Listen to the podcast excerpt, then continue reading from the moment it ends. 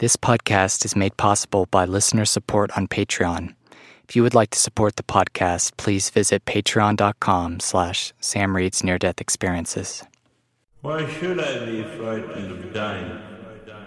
See no reason for it. You gotta go sometimes.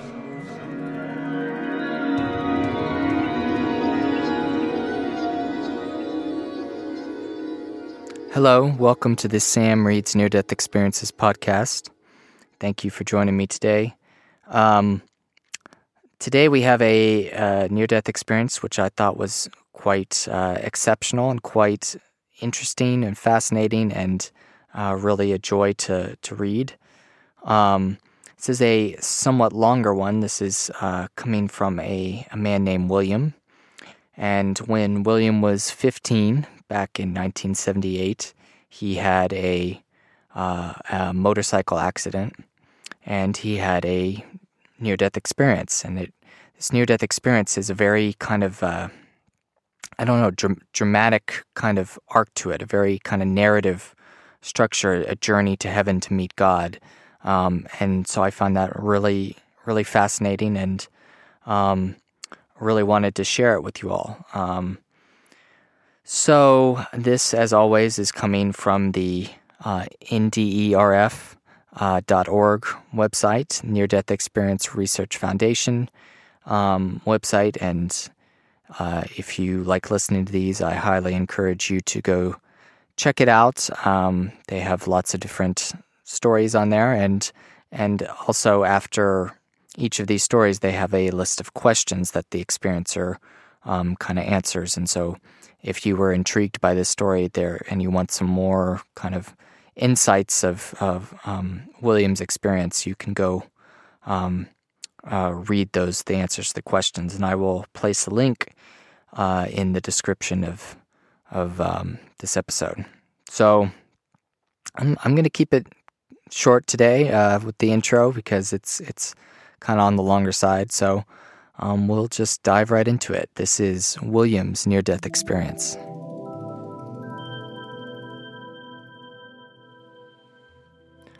I lived in a very small community in a rural area where everyone knows everyone else. In the summer of 1978, I was 15 years old. A few days prior to this, there had been rain in the area. I was riding a motorcycle on a practice motocross track and heading towards a double jump that I had been over hundreds of times in the past. For some unknown reason, that day, I had decided I was going to hit these jumps faster than I ever had before. I wanted to jump over the second jump from the first jump. On approach to the jumps, I sped up to approximately 70 miles an hour.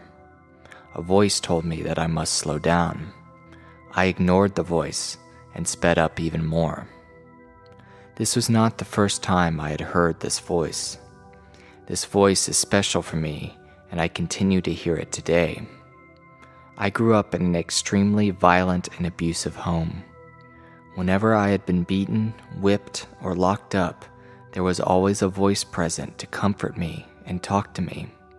I hear this voice when I am troubled, in need, or there is an important event about to occur. Don't get me wrong, I am not looking for sympathy here.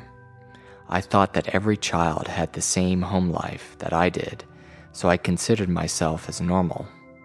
This voice or presence has not only comforted me, but also warned me of occurrences or dangers that were about to happen. I never thought much about it until I grew older, because I thought everyone had that voice or presence around them. Back to the accident. As I said, I ignored the voice. I sped up on approach to the jump instead of slowing down. I was determined to jump farther than ever before. An instant before I hit the jump, I saw a rut at the top of the jump. The rut caused me to lose control. The front of the motorcycle went nose down, and the back went sideways in midair. I fell short of clearing the second jump. I was not able to regain control of the bike before landing. I landed headfirst on the side of the second jump and then went unconscious. There were two guys who saw the accident. They were behind me, traveling at a much slower speed. They both saw me hit the jump, causing a big cloud of dust when I hit the ground. They saw me about five feet above the dust, in an upside down position, and flying through the air. Then I disappeared as I fell back into the cloud of dust. They said that they were afraid to go up to me, so they stopped about 50 yards away from me. They watched for a couple of minutes and saw no movement coming from me. They had a discussion between themselves and decided to come closer. They stopped about 15 feet from me, got off their motorcycles, and stood there looking at me, afraid to come closer. They were afraid I was dead because they could not see any movement or breathing from me. After a few words between them, one of them got even closer and still saw no movement or signs of life from me. All of a sudden, he saw me take a very deep breath and slowly open my eyes. They later told me that this took about five minutes or so total from the time I wrecked until they saw me take a breath. I was not wearing a helmet that day because I was just out playing on the motorcycle. After all, it was not a race or anything. When I saw the ground rushing up at me and hit head first, everything went black for a moment. I could kind of hear and feel my heart beating for a moment. Then I opened my eyes and stood up. To my shock, I was standing there looking at myself, lying there all twisted up on the ground. I then heard that familiar voice, the one I had always heard behind me say the words, Hurry, we must go. I immediately turned around. For the first time, I saw the individual that the voice had always came from. This individual can only be described as what must be an angel. This angel was about the size of a five or six year old girl, but she was very strong and very firm and very authoritative. I replied to her in shock. What do you mean we must go? Go where? She said in an anxious tone, Hurry, we must go. The dark ones are coming. She then pointed to the west of where we were. About 50 feet away and approaching very quickly were three obviously evil, tormented, dark spirits coming towards me who wanted to take me with them. I had a sense that they were sent by Satan or some other dark force to capture my spirit and claim it for him. They looked like they were tangled together and rolling around each other in a swirling motion with a dark cloud surrounding them that was floating just above the ground. They were dressed in black robes and had pale and hollow faces with only sockets for eyes. I also sensed that one of them represented pain and suffering. One of them seemed to be lost and trapped in despair, and the third was just evil and bent on leading the others to capture me. He was clearly in charge of the other two and had a higher stature. I looked up at the angel who was floating just above my head as she extended her arm for me to hold on to her. She was dressed in a robe like garment and what looked like a golden crown on her head. As we grabbed each other's wrist, she began flying upward. I looked down and saw the two guys who witnessed my wreck. I also saw the dark ones gathered around my body, and they were very angry and distraught that they had failed to get me. As the angel and I went upward, I watched the earth getting smaller and smaller. We then went into outer space and accelerated faster and faster until the Earth disappeared. We passed by many, many stars and planets so quickly that they were like a blur. I began to look upward towards the direction we were traveling. This was very difficult because of the speed which we were traveling, and it required all the strength I had in my neck to raise my head upwards. The stars and planets were going by so fast that the light reflected off of the stars and planets made it appear as though we were going through a tunnel of light. Finally, we arrived at a place that was like we had passed through a threshold or barrier to reach it. It was like a light, golden, clouded place that was suspended in space and illuminated with a soft, comfortable light. The feeling I got there was so wonderful. There was no hot or cold, no pain or discomfort, no hunger or thirst, and no want or need for anything. I had a feeling of the most overwhelming love that seemed to originate, radiate out, and saturate the whole place. This place was as perfect as you can ever imagine. I believe this place was heaven. The angel lifted me up to the edge of it, where I had to grab onto and pull myself up. The angel said, I have to go, there are others. This terrified me because I felt alone in this strange place. I looked over to my right, and there were two individuals standing at a podium with a book on it. The book would measure closed about two feet tall, 18 inches wide, and two inches thick. The two at the podium seemed to know me, and at the time I knew them. I was told later in this experience that I could not go back knowing what I know about things. So later, I had a lot of the details of my experience taken from my memory before I was sent back. One of the men stood looking over the shoulder of the one in front of him. It was like he was supervising or advising the one in front. The man in front looked at me and asked, Why are you here? I looked up at him with fear and sorrow. I asked in a trembling voice, What do you mean, why am I here? Do you mean I'm supposed to go down there? As I was looking down and suggesting the place the Dark Ones wanted to take me, or hell was where they were suggesting I should be. I must tell you that we did not speak in words during this whole experience, but it was a subliminal language which I could understand and speak. For instance, I heard one word and an image projected into my mind, and instantly I had a complete understanding of the subject. On Earth, it could possibly have taken hundreds of words for me to understand what was being said. I refer to them or they because everyone seemed to be of the same opinion and conclusion on everything. There was no disagreement there. They both laughed and assured me, No, no, it is not yet your time. I replied, What do you mean it is not yet my time?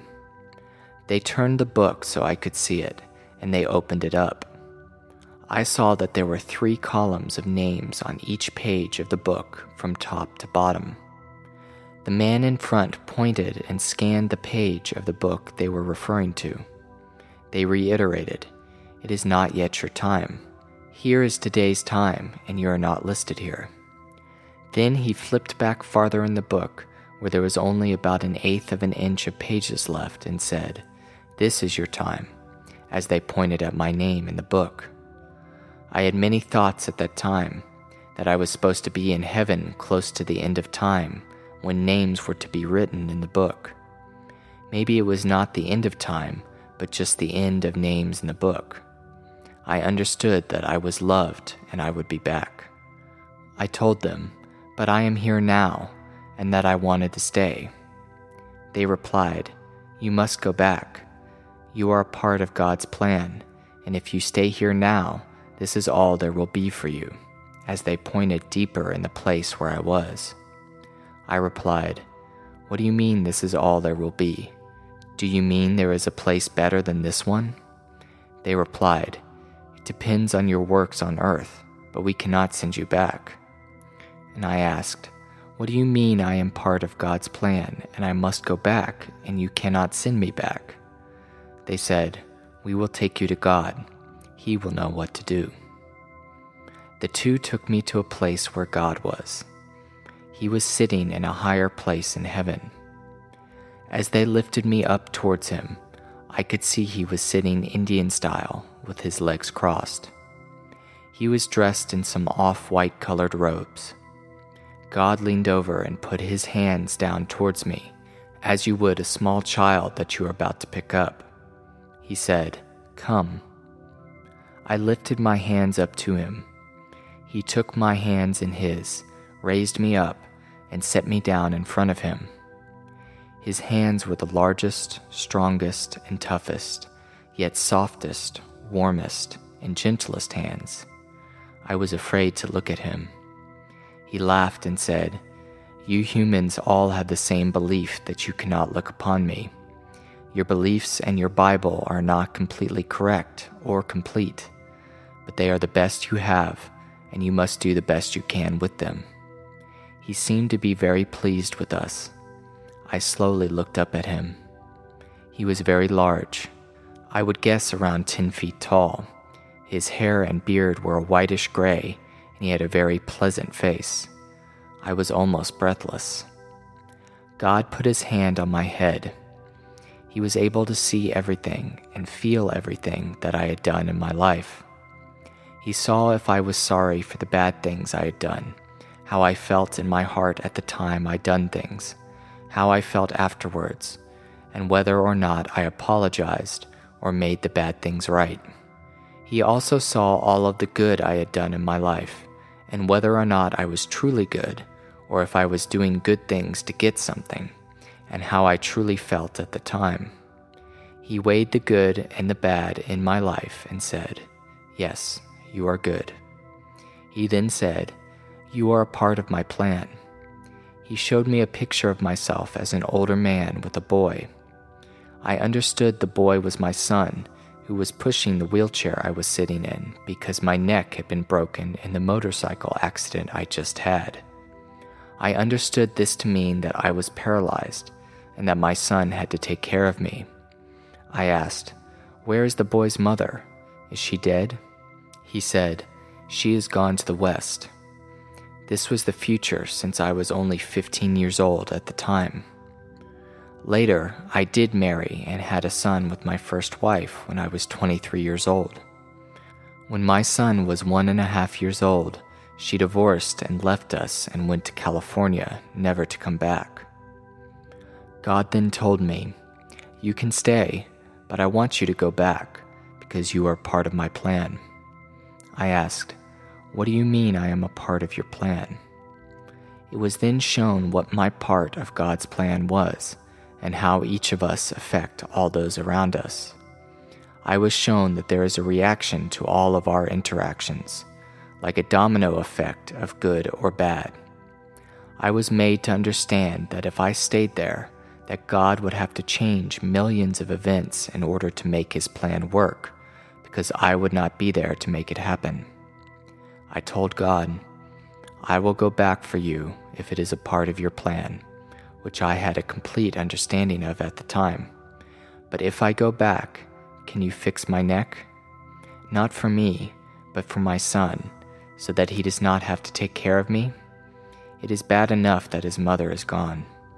God agreed and said, You will not be allowed to remember and keep all of the knowledge you have gained here, because mankind will not understand, nor can they know what my plan is for now.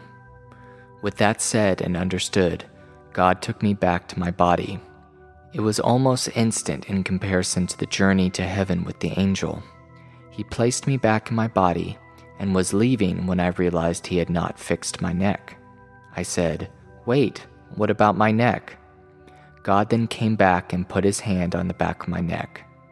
My neck began to crackle, pop, and make noises as things were going back into place. The warmth of his hand on my neck was a healing type of warmth. God began to leave, and I noticed that my neck was still not right. I said, Wait, there is one more thing out of place. God said, That is to serve as a reminder so that you will never forget what has happened. God then went back to heaven. I began to wake up. Everything went black once again like it had before. I then began to see the light from the sun, and I took the largest, deepest breath I have ever taken before or since. Life then came back into my body. I opened my eyes, and the two guys who had witnessed my wreck jumped back as I woke up. One of them asked, Are you okay? We thought you were dead. I was in shock, of course. I was in a lot of pain from the bruising and tearing of muscles and tendons in my arm, shoulder, back, legs, and most of all from my neck. I asked them to help me up, and they did. I was unable to hold my head upright, so it kind of rested on my right shoulder. They stood my motorcycle up, that was twisted and bent up. They helped me get back on it.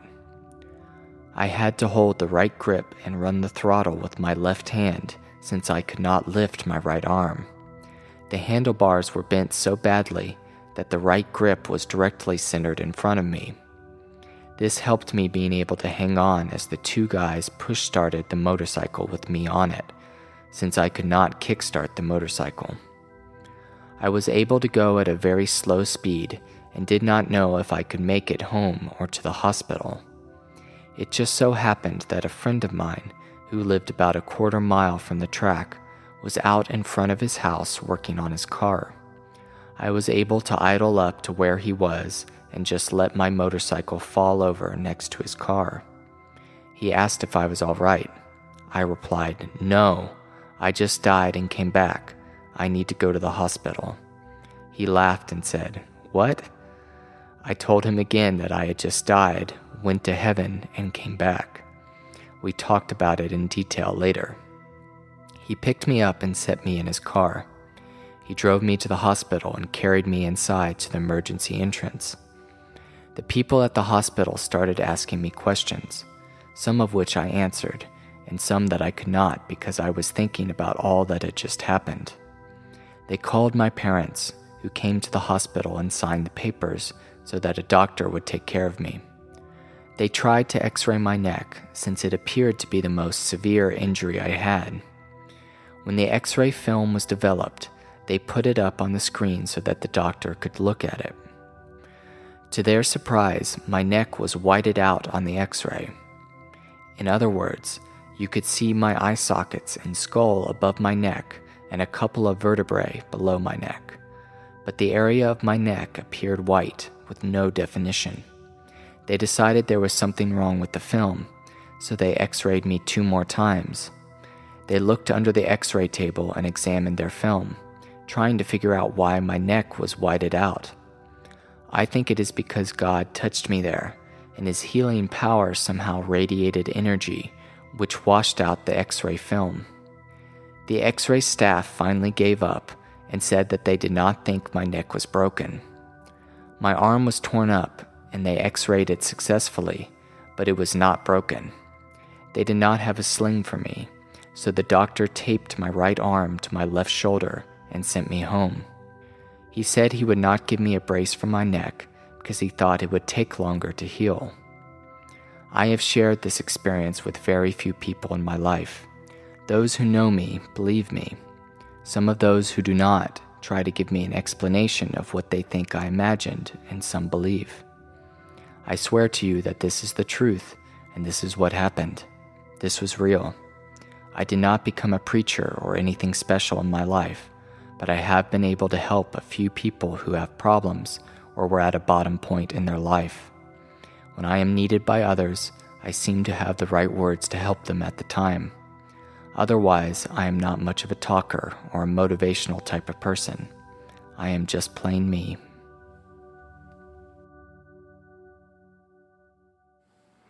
Okay, so that was William's near death experience. I hope you enjoyed listening to it. Um, you know, it, it reminded me quite a bit of um, a story that we had read previously on a different episode, um, Jeffrey's near-death experience, and I think I think the reason it reminded me of that particular story is because um, both of them share kind of a very a strong narrative arc. Um, now, if you'll recall back to Jeffrey's near-death experience, it was um, definitely darker and, and had more uh, hellish and kind of torture elements and redemption.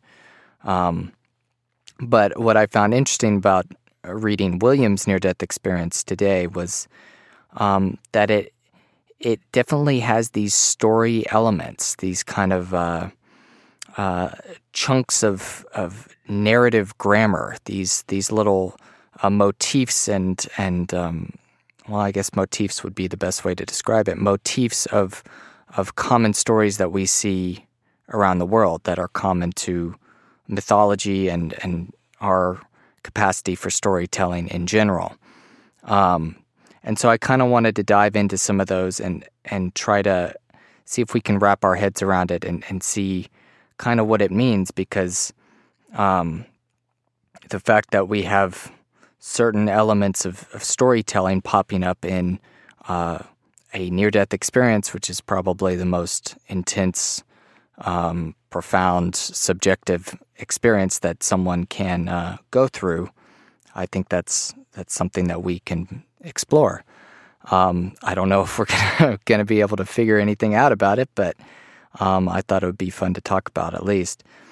Um, so starting out, he he talks about how he's always had this voice in the back of his head, kind of like a um, a conscience of of some kind, a just a voice that whenever he was hurt or beat or, or um, in a bad place, the voice would be there to to cheer him up and, and encourage him. And um, he he talks about how he, he didn't think this was strange because you know he kind of thought he w- that was normal.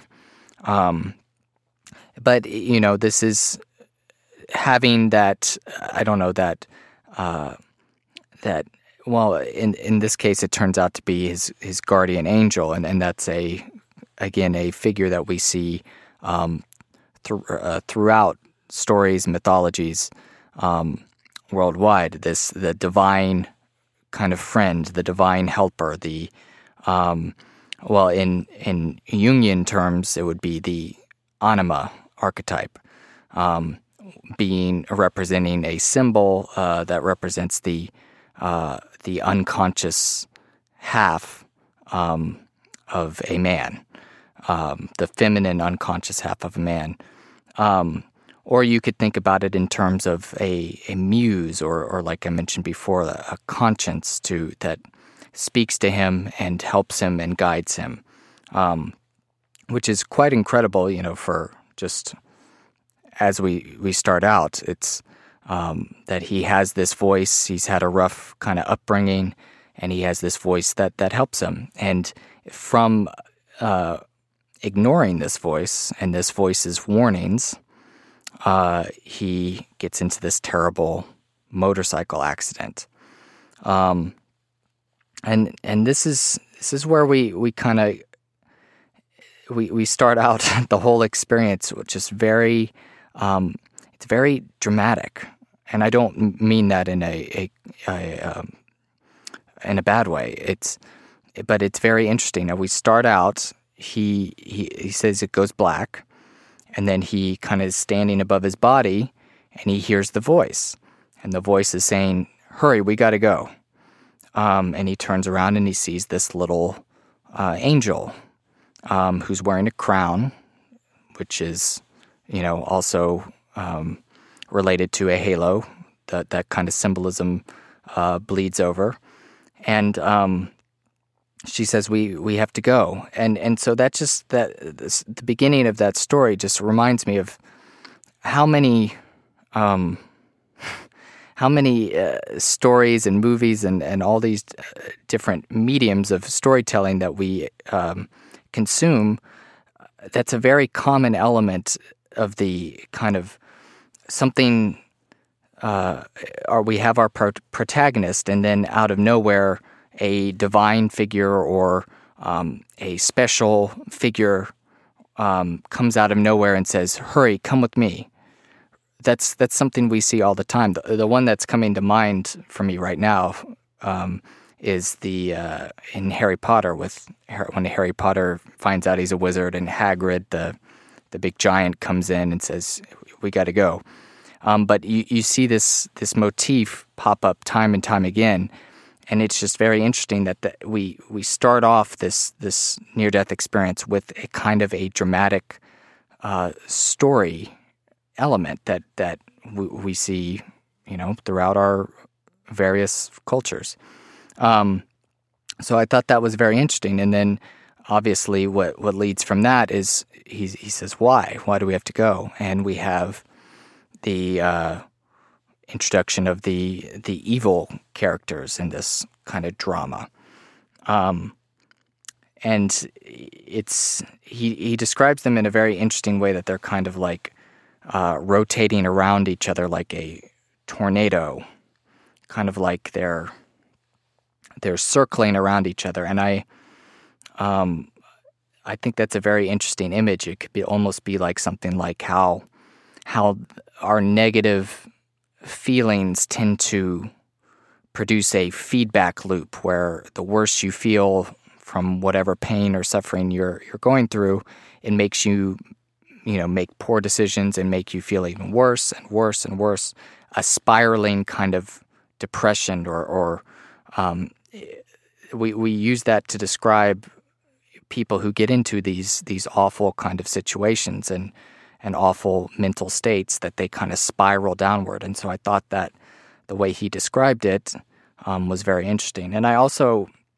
one thing that I I um, that was thought provoking is how he how he characterized each of the kind of uh, I don't know demons, uh, spirits, evil spirits, as one being uh, they they they each represented um, you know some different part of of uh, evil or or suffering or, or badness, um, however you want to to describe it. Like one was pain and suffering, another one was loss and despair, and the third one was evil. And then he he he also um, kind of indicated that he had the sense that these three demon things were sent by a dark force or Satan um, to retrieve his soul.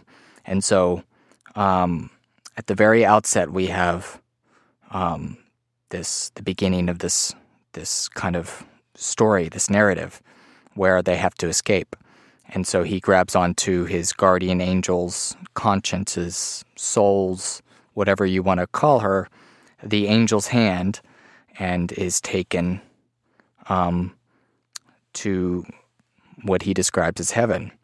And through that uh, that journey, he describes the process of going through a tunnel, um, which he says is formed from the speed of the planets and stars going past him.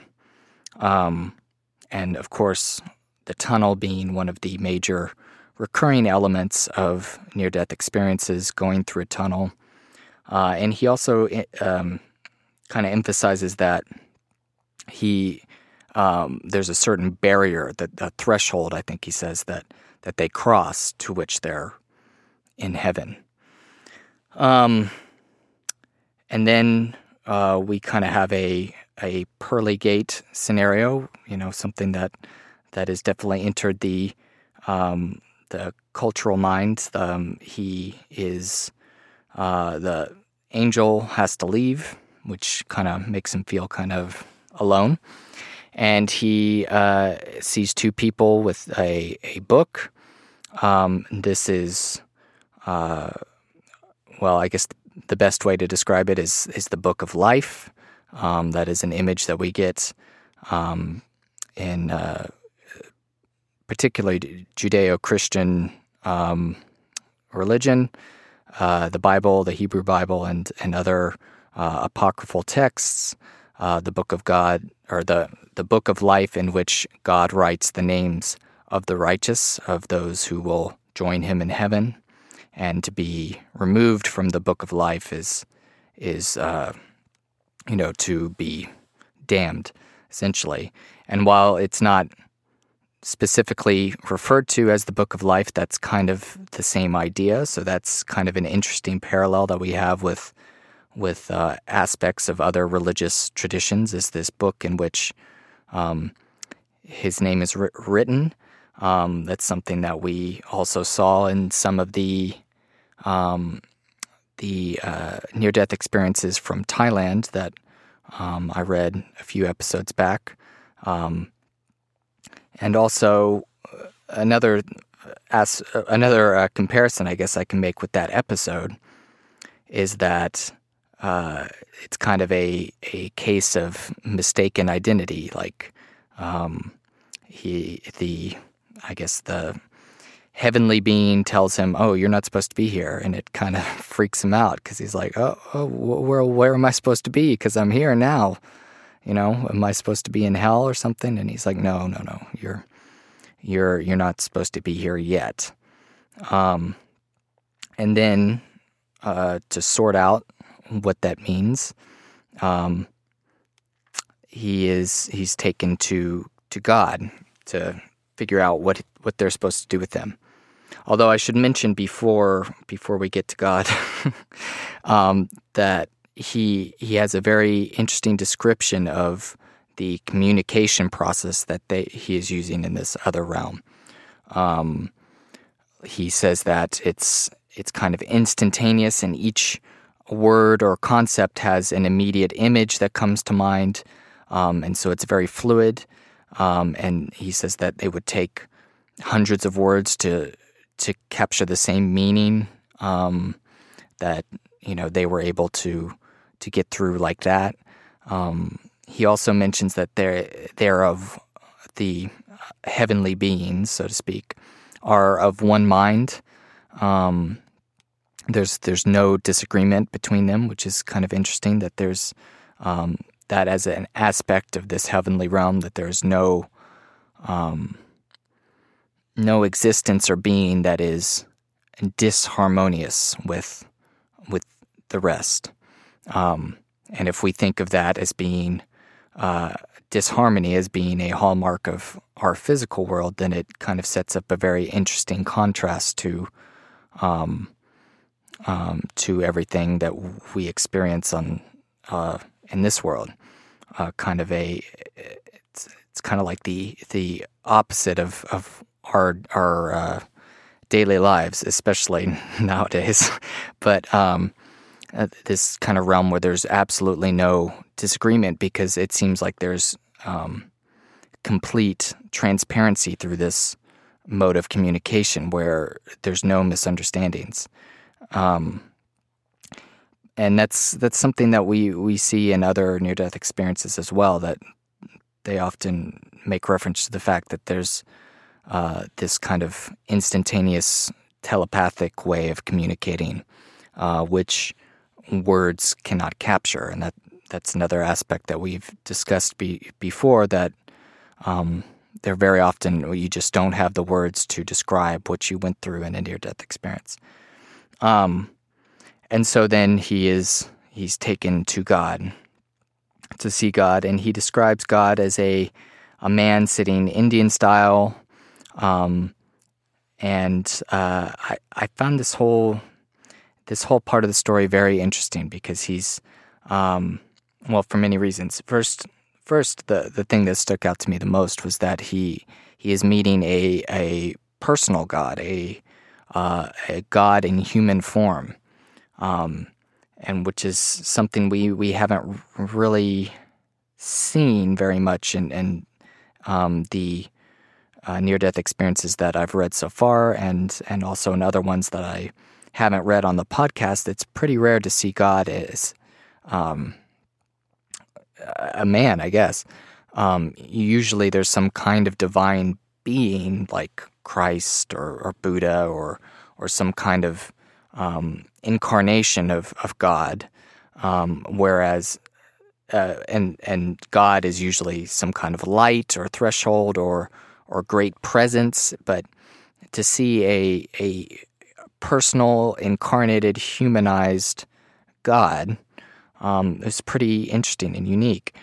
Um, for instance, we we referenced Jeffrey's near death experience, and towards the end of that story, he was he asked uh, Jesus to be able to see God, and he is granted uh, uh, the chance to see God in a symbolic form, and it is a uh, an eye with images floating, uh, circling around it, and it's kind of this.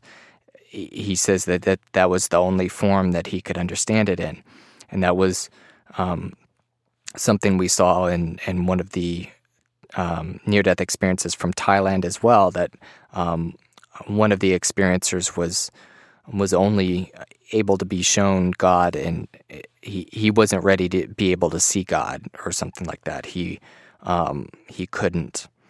Um, I don't know. He wasn't pure enough to to be able to see the form of God, and yet in this um, in William's near death experience, we, he is able not only to, able to see God but talk to God, and and God, you know, says some pretty fascinating things like, "Oh, you you humans." Um, are are so funny that you you can't you think you can't look at me.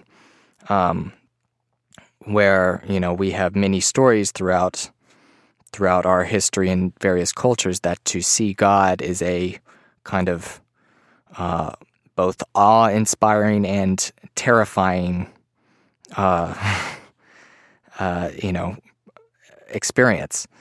Um, you can think of uh, well, I'll just read this this little passage um, from Exodus in the Old Testament um, between Moses and God, um, and uh, God is kind of uh, Moses wants to see the full glory of God, and God is kind of laying down some limitations here.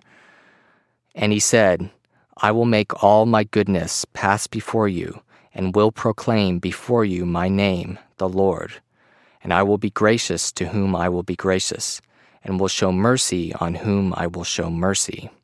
But, he said, you cannot see my face, for man shall not see me and live.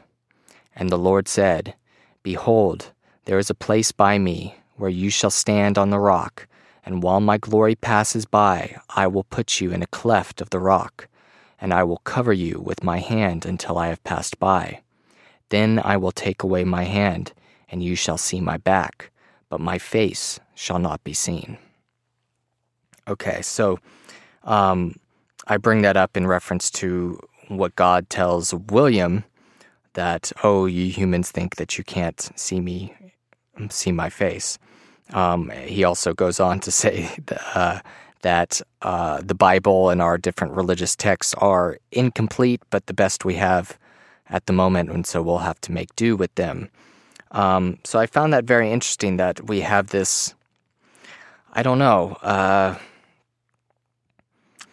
a, development of God, a, a humanized God.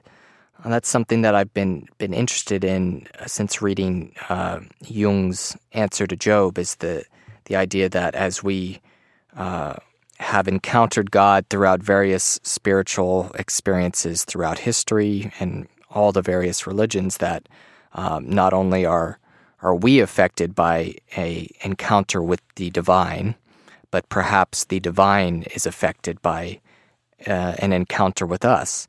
And uh, here we we clearly have a fully human, um, uh, you know, kind of um, loving and and embracing and and personal God uh, that appears in the story which, like I said, is very different from many different, uh, very different from other near death experience stories that we've read so far, where, where God is kind of more, I don't know, diffuse and spread out and a little more abstract.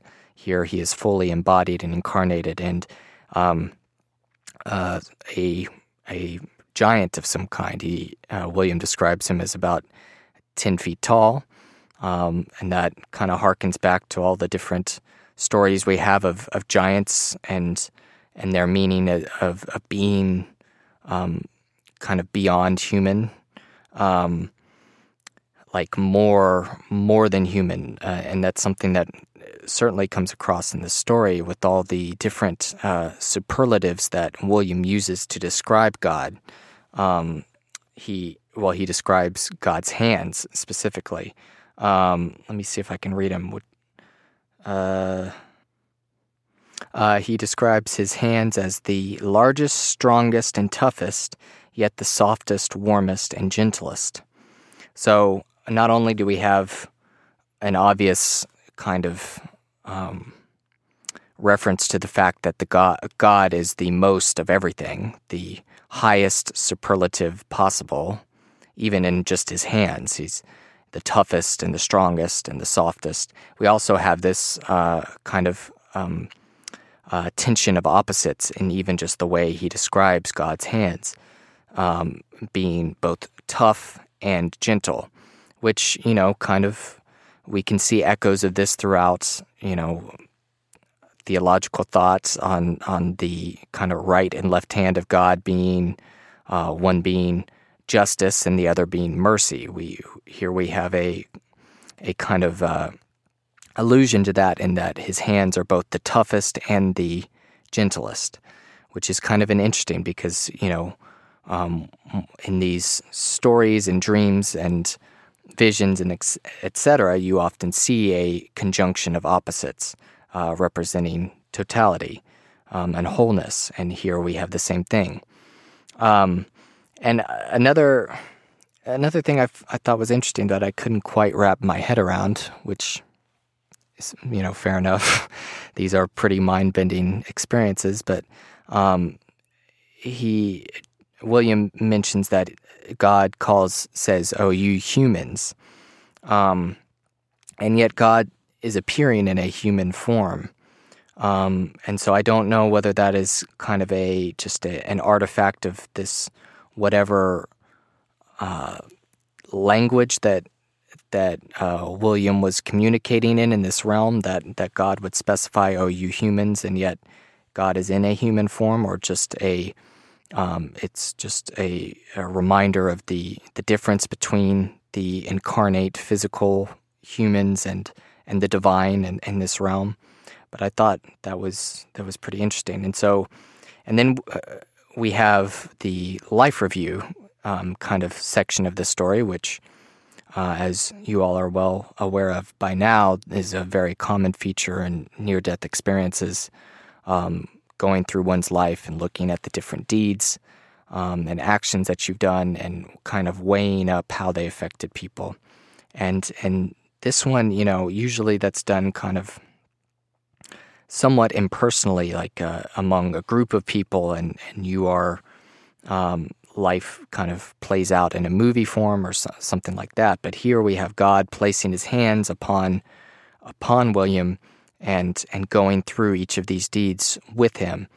Um, and so it's it's very intimate. It's very close, and and I I, re- I was really struck by that. I, I thought that was very cool, and um, God you know goes through each one with him and kind of says, okay, well you you you are good. You know you've you've tr- there have been times where maybe you did good things just to try and get something, and you've done bad things without thinking about well, what it would happen and uh, times where you've done bad things that you've tried to make right. And so um, God goes through his life with him, which I thought was very cool. And then and then we have a glimpse of the future, kind of a premonition of, of this is what's going to happen.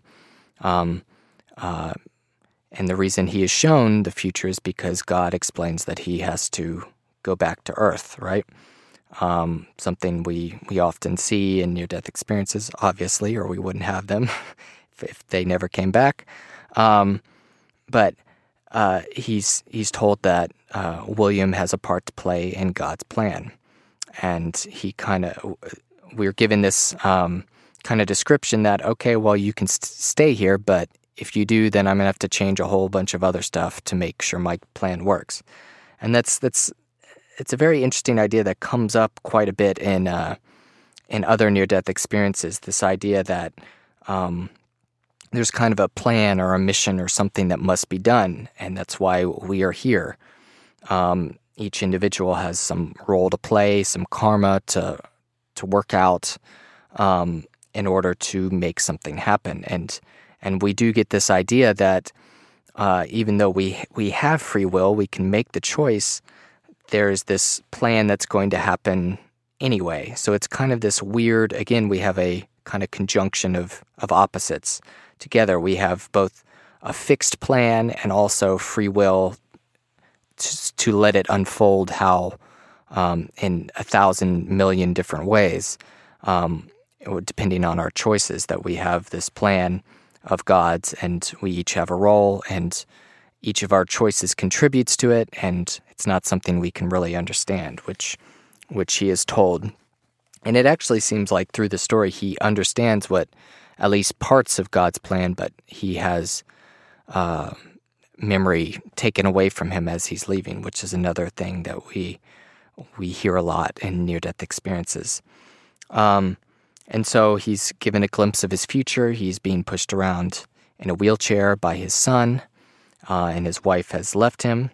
And then we get to something that was very an, another kind of uh, I don't know story element that that we can talk about it, and that is, um, he he bargains with God. He he makes a deal with God, um, and this what this reminded me of uh, was um, the uh, the story of um, Sodom and Gomorrah, and uh, Abraham bargaining with God to to try and save the city, uh, saying, "If I can find, you know, ten good people, will you spare the city?" And and he keeps he's kind of uh, bargaining with the divine in order to save uh, as many people as he can, um, which I thought was very interesting because it's it it it shows that we as human beings, at least in the story in the context of the story, have a, a value to the divine. It's not an autocracy.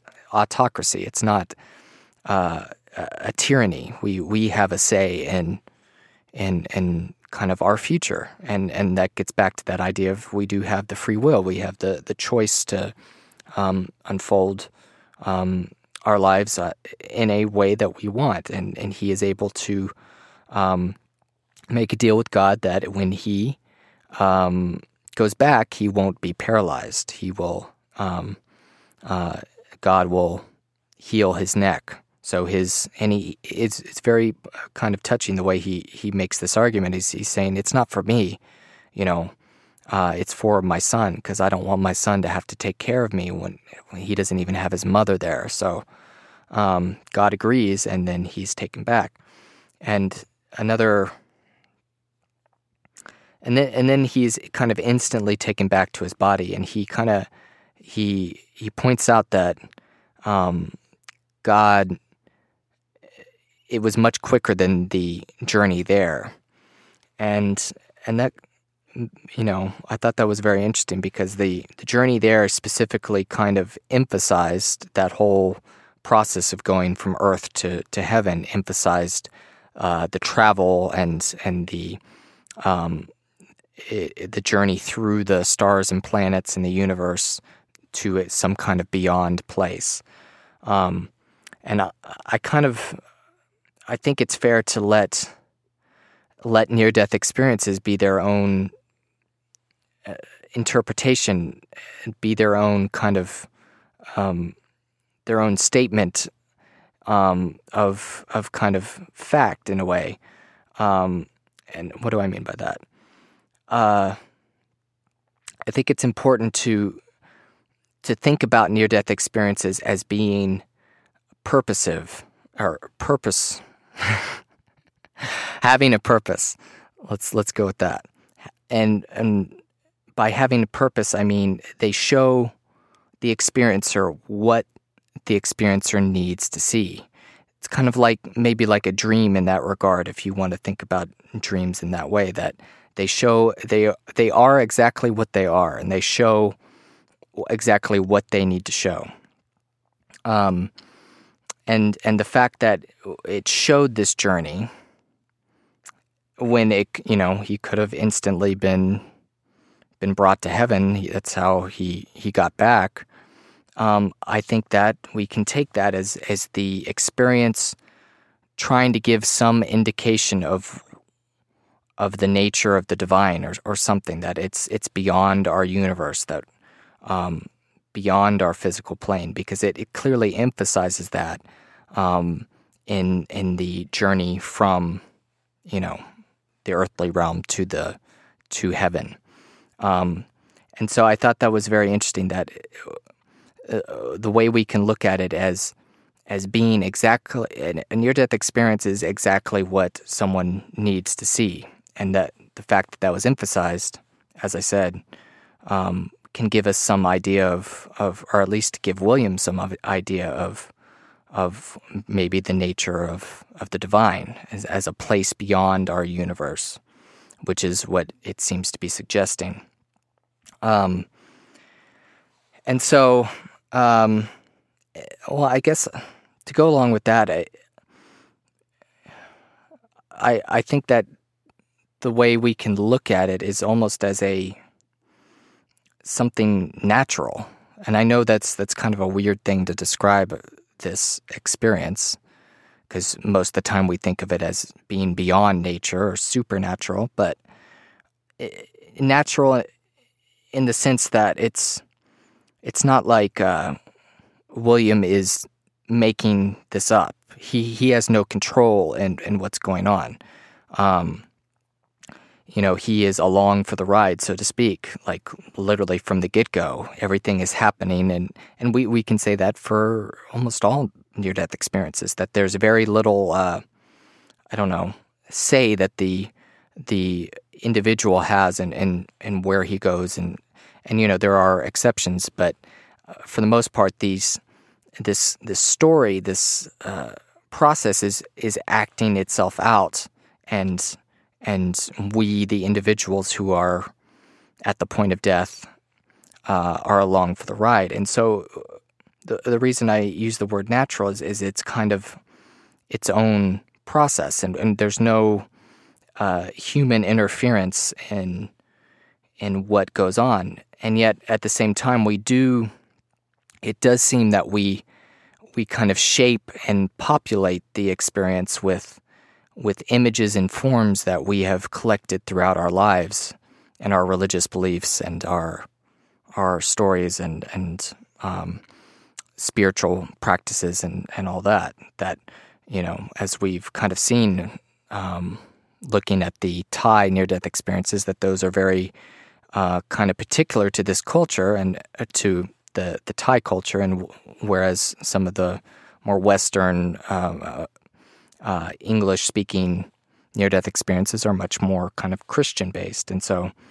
Um, while at the same time not being exclusively Christian, and and you know we have God in this story quite explicitly saying, you know, the Bible's not, it's not uh, not quite right, but it's the best you got. So, um, so I think I, I, really like that approach of looking at the experience as it is. It, you know, it is what it is. It's, you know, we can be skeptical of of everyone's, I don't know, motivations and stuff. But at the end of the day, if if I'm skeptical of everyone's story, then there's no point in reading them because these are the ultimate subjective experience. There's there's no way that I could verify this or or anybody could except for William. Um, although uh, he does mention the uh, uh, when he comes back and his neck is healed, uh, that the X-rays showed uh, the the X-rays they took of his broken neck were kind of whited out. We'll get there in, in a minute, though. So he he comes back, um, and God's about to peace out uh, and leave him there. And he's like, wait, you haven't fixed my neck. And so God places his hand on uh, William's neck and he is able to heal him, although it's not completely healed. Um, and and William's kind of like, hey, what's what's up with that? I thought you're going to heal my neck completely. There's still something going on. And God's like, that's to serve as a reminder of, of your experience. Um, and here is yet another kind of uh, mythological motif, if you want, a, a story kind of element that we see in other uh, other stories throughout the world. The um, kind of wounding that happens in an encounter with the divine. Now, this is it's quite it's kind of different because he's he's actually wounded and, and the divine God only heals him so far. But it's this idea of having a reminder of of your encounter. Um, uh, just off the top of my head, what, what comes to mind is the uh, story of Jacob um, wrestling the angel, wrestling God, uh, and gaining the name Israel, which which means to wrestle with God, which is quite a beautiful name. Um, in this wrestling match with the angel, uh, Jacob is is wounded, and he I think he has a limp and he has that the rest of his life to remind him of this encounter with God. Um, another, uh, what's another one? Well, the uh, fight in, in Egyptian mythology, the fight between uh, Horus and Set. Um, Horus is gravely injured and loses an eye. And so he, the eye of Horus becomes this whole symbol. Um, but here we have another example of this this kind of wounding of of when we encounter the divine. This this I don't know uh, overwhelming, um, all encompassing principle, like we we kind of went through with Moses. Um, there's there's uh, this threat of danger and and and a physical injury, um, and that's why Moses can only see God's back. Um, and so, yeah, even though in this story God is quite inviting, welcoming, um, personal, intimate, um, we still have this element of you're going to keep uh, a little bit of pain and suffering to remember me by, um, which I thought was very very interesting. Um, and so uh, after this near death experience, after the story uh, ends um, on this website, nderf.org, there's always a list of questions um, that the um, experiencer can can uh, add some extra info and stuff. So um, in this one, there was an email exchange between the um, the uh, owner of the website and William, and he was asking about um, those X-rays that that William had done, um, whether he could go back and find them. And he said, unfortunately, they they didn't keep the records and stuff because um, that would be some kind of physical corroboration of of this weird anomaly. We were talking about after effects of near death experiences in the last episode. This weird kind of physical effect of, um, according to William's account, that the x rays the doctors took of his neck, where he had been healed by God, but not completely, um, was uh, kind of blotted out. It was kind of whited out, and they couldn't see what was going on. So that was, you know, that was kind of a cool aspect. I wish, I wish he could have obtained obtained those, but you know, that's how it goes. Um, so we we do, we don't have that um, possibility of, of corroborating that, but it still makes an excellent story nonetheless. Um, and, um, well, so what I've been trying to emphasize is all these different story elements that we see in other um, mythologies and narratives, um, you know, cross culturally. Um, it's a very human thing. And, and the reason I'm doing that is not to diminish William's story.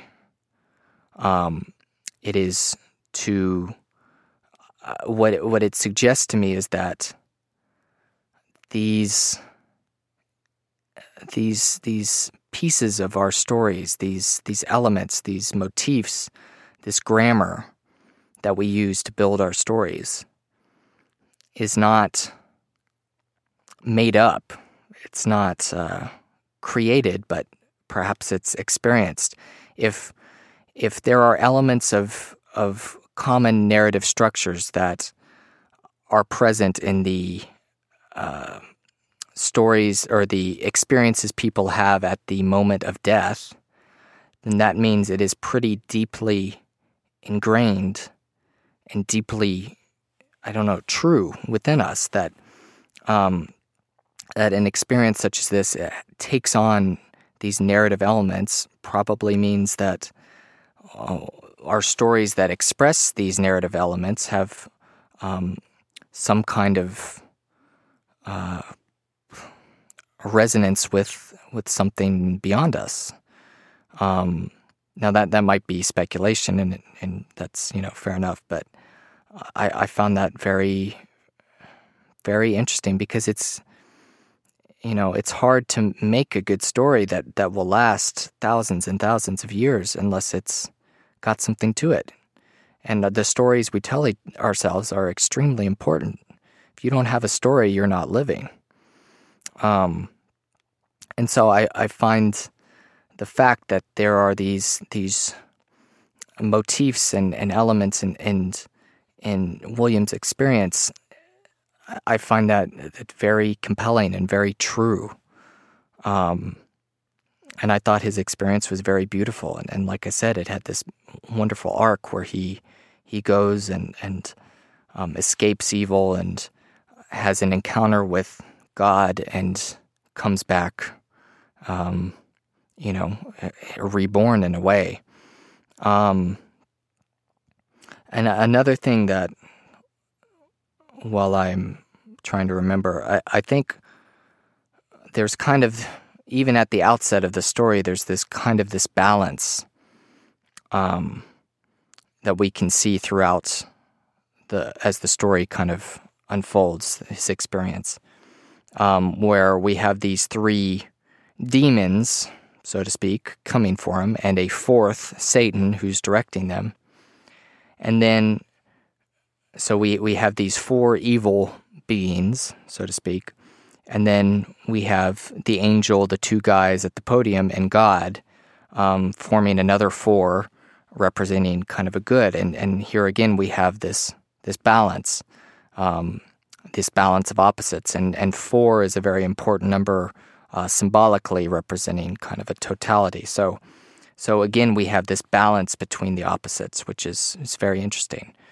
Um, and and very compelling in a in any kind of story. So, um, yeah, I I loved reading this, and, and you know, I I thought it was it was, it was very interesting, and, and I hope that um, by talking about it, it it uh, you found it enjoyable too. So, um, I will end there. Uh, thank you so much for listening.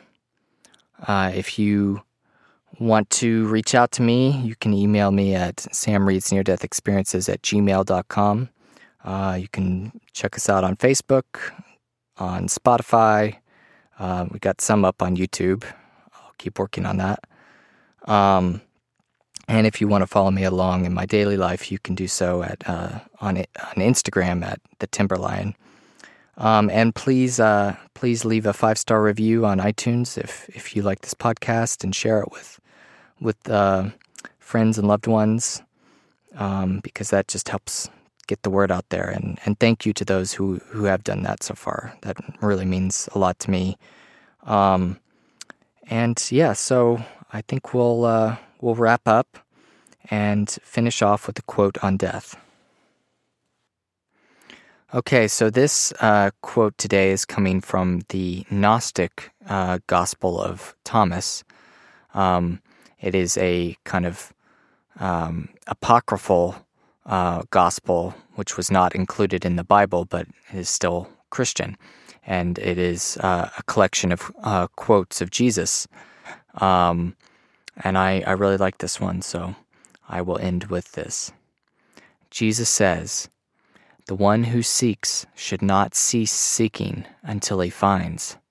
And when he finds, he will be dismayed and when he is dismayed, he will be astonished, and he will be king over the all.